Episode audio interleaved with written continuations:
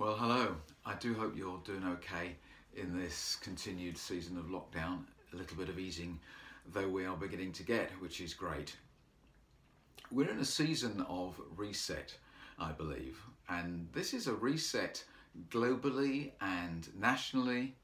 And for us as a church and personally, it's an opportunity that God's giving us to press a reset button. And that's why we're doing this mini series of messages right at the moment. So, this COVID pandemic, um, it's a time of uncertainty about health, it's a kind time of economic uncertainty, and of course, it's also been accompanied recently by a time of racial tensions. And there's a lot of change, a lot of fears, and many pressures around us. Now, the New Testament church faced huge pressures. They were threatened and had experienced actual persecution. In Hebrews 10, um, it says this Sometimes you were exposed to public ridicule and were beaten, thrown into jail, and all you owned was taken from you.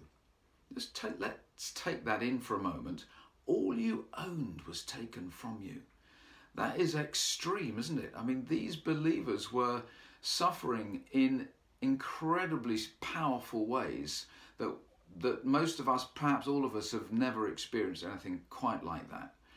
Um, it certainly wasn't what they wanted. It maybe wasn't what they expected either. And there are parallels in this time that we're living in, of time which is not what we wanted and certainly not what we expected.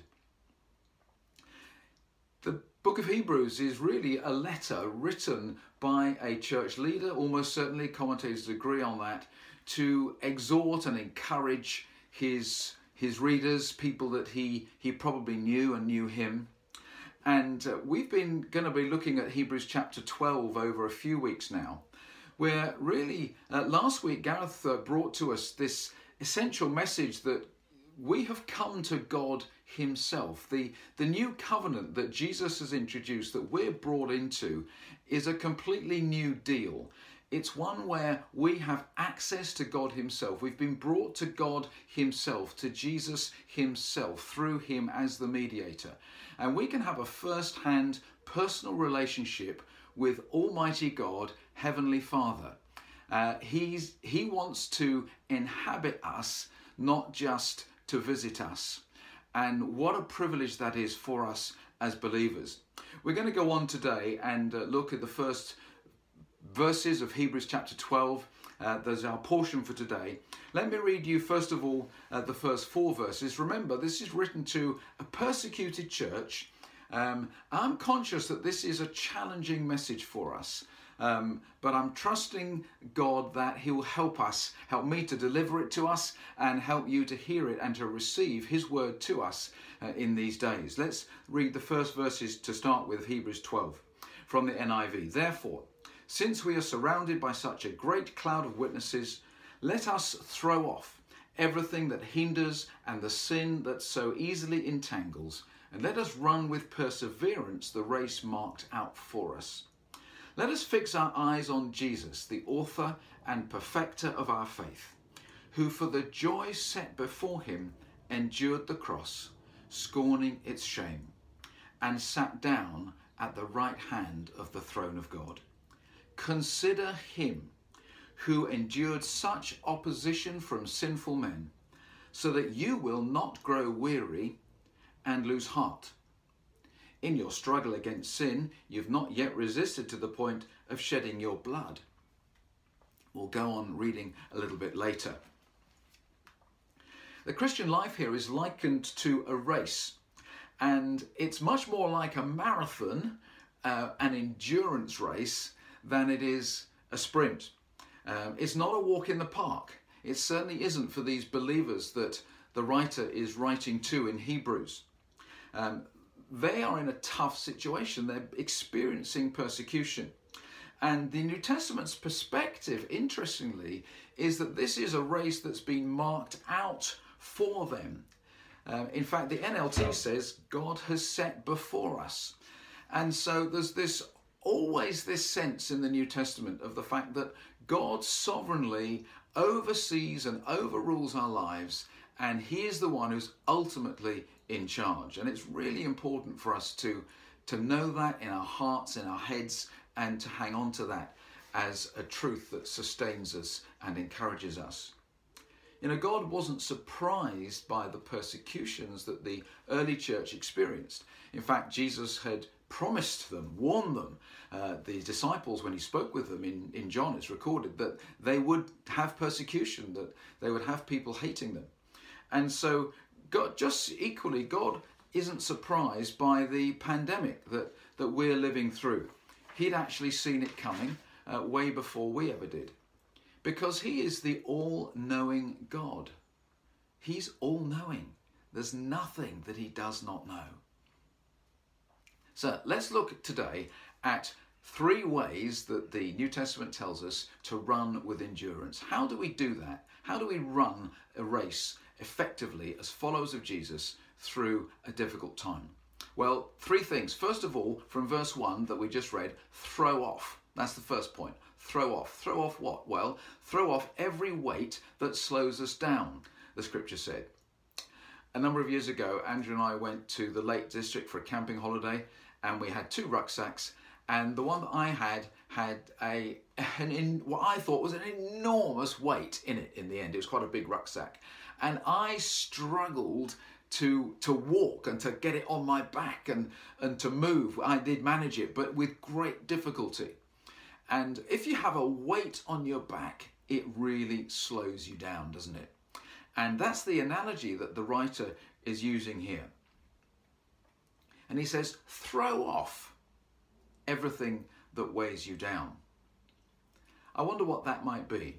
Well, um, Graham Cooke in the prophetic word that we're looking at in parallel with this series from Hebrews 12, said this he felt God was saying, I need to remove what's weighing you down, like anger, fear, frustration, and a poverty mindset. There's some things there for us to consider and to reflect on. You might like to do that more after the talk and after this service is over. Fear, well, we may be struggling to obey God because of fear of the consequences or fear of the future a poverty mindset? Well, if we have, if we're living in uh, financial fear, I think that often speaks of, then that can make it difficult for us to be ready to, to follow God.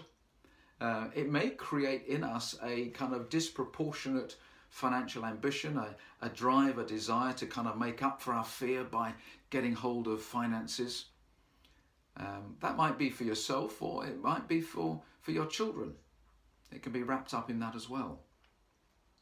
Maybe we could be asking God, in your heart, even asking Him now, Lord, what are the things that, that weigh me down? Are there things that you're wanting to speak to me about that hinder me in my Christian walk? Please speak to me. Please show me so that I can make a response to you. And then the scripture goes on to say to throw off especially the sin that so easily entangles. Um, one of the translations says trips us up. And it has the idea in the very word of an obstacle in our path, so something that we can trip over um, and fall. And our sin can trip us up, can't it? It can be like an obstacle on the track. It also makes us often feel guilty. And if we feel guilty, we can feel unworthy. We can feel unworthy of serving God, even. These things can trip us up in our walk with God and our serving of Him. But you know, when we repent of our sin, then freedom comes. We're removed from guilt. Guilt's removed from us. And then we can have a freedom to serve and to love God without tripping up. So throw off every weight that holds you down every sin that could trip you up. Secondly, fix your eyes on Jesus, verse 2. Raymond Brown, one of the commentators, uh, describes this as somebody who is aware of rival attractions but deliberately looks away from those other things. There's something deliberate and intentional in the scripture here about looking at Jesus and remembering what he did what he went through, who he was on that cross, all that that meant. But then also remembering where he is now, seated on the throne we just read. He's the one in receipt of worship. And these memories and this fixing our eyes on him and who he is and what he's done for us and where he is now and has receiving of worship now, this inspires our hearts, inspires our spirits, rises up within us to be those who continue in the race as we run the race as his disciples as we live this life on earth. Fixing our eyes on Jesus. And then don't give up. It's like we're saying, Jesus, you did all that for me. Now I'm not going to give up on you. Make that your heart's declaration today. Jesus, whatever happens, I'm not going to give up on you. So, did you notice that Jesus both initiates and perfects our faith? He initiates it because he gave us the gift of saving faith right at the start of our journey as his disciples. And he completes and perfects our faith because he gives us his righteousness and trains us in righteousness.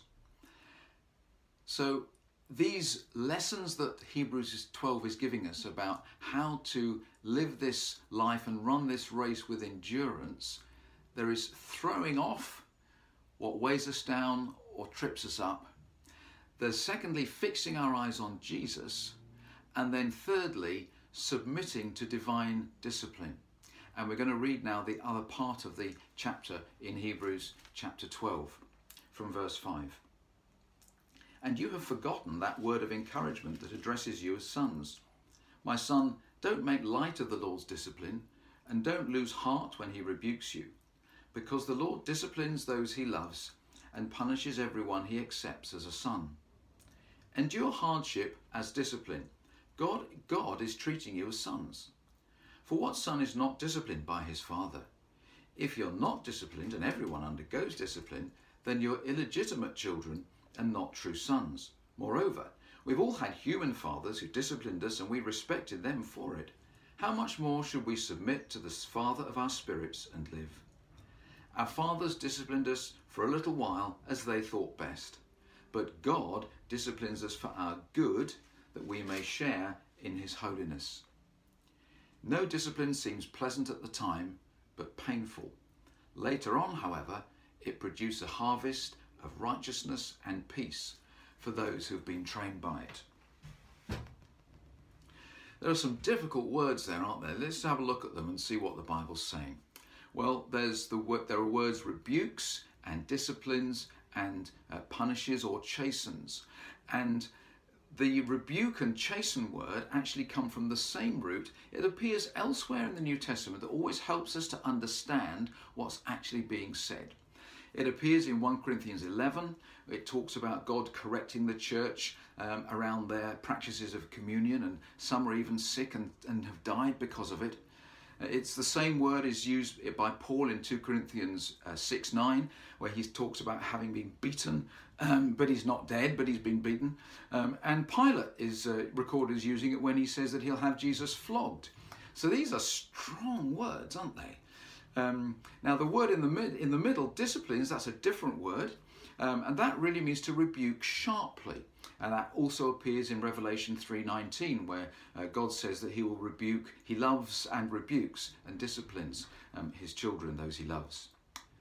You know, we cannot escape the fact that the our loving Heavenly Father is willing to train us, to discipline us, to chasten us, to do what's necessary to help us to grow, to stay on track as his disciples, and to grow in righteousness and holiness, and become the people that he wants us to be, which is the best we can possibly be. That's important to remember, isn't it? This doesn't in any way contradict the fact that God is good. You know, when I was um, playing rugby a few years ago now, uh, we had a particular um, coach who used to get us, put us through various exercises and so forth as you could imagine. And one of them I remember is we had to lie on the ground and he'd say, right, lift your feet just six inches off the floor, a few centimeters off the floor, and uh, hold them there until I say put them down. And you'd hold them and hold them, and it got more and more painful um, as we were enduring this training until he said, Relax and thump, your feet hit the floor. Did that mean he was a horrible, nasty man? No. It meant that he was training us physically to be able to play the game more effectively. He wanted us to do our best. And that's just in some way reflects what's going on here as the Bible talks about God training his children, training us, training you and me in righteousness and becoming more and more like Jesus. The New Testament recognizes in the passage we read, doesn't it, in verse 11, that it's not pleasant at the time. It, it can feel painful. It can, it, we can be thinking, this is not what I want. It's so important in these times that we remind ourselves and hold on to the truth that God, our loving Heavenly Father, in allowing us to go through things which we would never have chosen, like the early church went through persecution that they would never have chosen. But actually, it's always for our good, and He can bring good from it as we respond to it. And that's why my third point is this submitting to divine discipline. Because the Bible makes it clear in the passage we read that the people in whom the fruit of righteousness and holiness is developed are those who are trained by the discipline. So it's possible not to be trained by it. The analogy um, is of a horse having a bit put in its mouth to be trained. Now, that's not a pleasant experience, I would imagine, uh, for the horse. But if it's trained by it, then it can, it, its power can be harnessed in a positive way. And actually, can have a very peaceful and very, very good relationship with its rider. If the horse is continuing to struggle against the bit, to fight it, then it's a difficult relationship and a painful experience. Even persecution that comes from the hands of evil men, the New Testament interprets as an agent of divine discipline, something that God can and wants to use when it's happening to bring about the training of his much loved children. God wants to use whatever circumstances we face right now to train us to become more like Jesus and to become more fully the people that He has made us to be for you and for me. There are a couple of other warnings in verse 5 that are really helpful to look at. I think it says, Don't make light of it. Uh, let's not make light of the circumstances and the, the possibilities for learning and training that, that these give. Um, it says don't lose heart because it's possible, isn't it, to lose heart and, and to give up. What that really means is don't be overwhelmed by it. Don't, don't let that happen to you. Rather, make a decision. It says, God, I'm going to come through this. I'm going to come through this with you, and I'm going to ask you now to teach me all that you can and want to through it. Let's remember and be encouraged by the fact that when we go through things like this, the Bible's telling us that it is one of the things that actually demonstrates and affirms our sonship. It's because we're His children, because He loves us, that He trains us. That's so important to remember that. Well, let's finish and let's pray together. Why don't you ask God for a moment, Lord, what are you wanting to train me in? Maybe there's something that He's wanting to, to speak to you about just in this moment.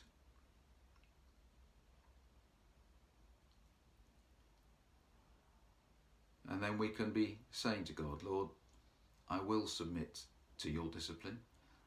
I will respond to you and I want to grow. You know, he promises help. He says, I'm with you. He promises you will not be tested beyond your ability to endure. And he is praying for you. The New Testament makes that clear. He's interceding with the Father for you right now. Let's pray together. Jesus, we want to fix our eyes on you again today. We thank you so much for what you did, for who you are. And we remember the, where you are now on the throne and we worship you. We honour you. We love you. As we thank you, Saviour of the world and Saviour of our lives.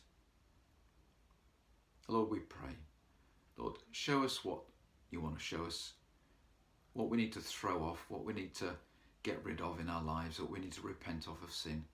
Be speaking to us in these days. Give us grace to respond to you. We, Lord, are here and we, we want to say yes to you. We want to say yes to uh, your training of us that we become the people you want us to be and as much like Jesus as we can possibly be. And we ask it, for Lord, for your honour and for your glory, and in Jesus' name. Amen. God bless you as you respond to this challenging word, and as you have, I trust you know the blessing of God on you through this coming week.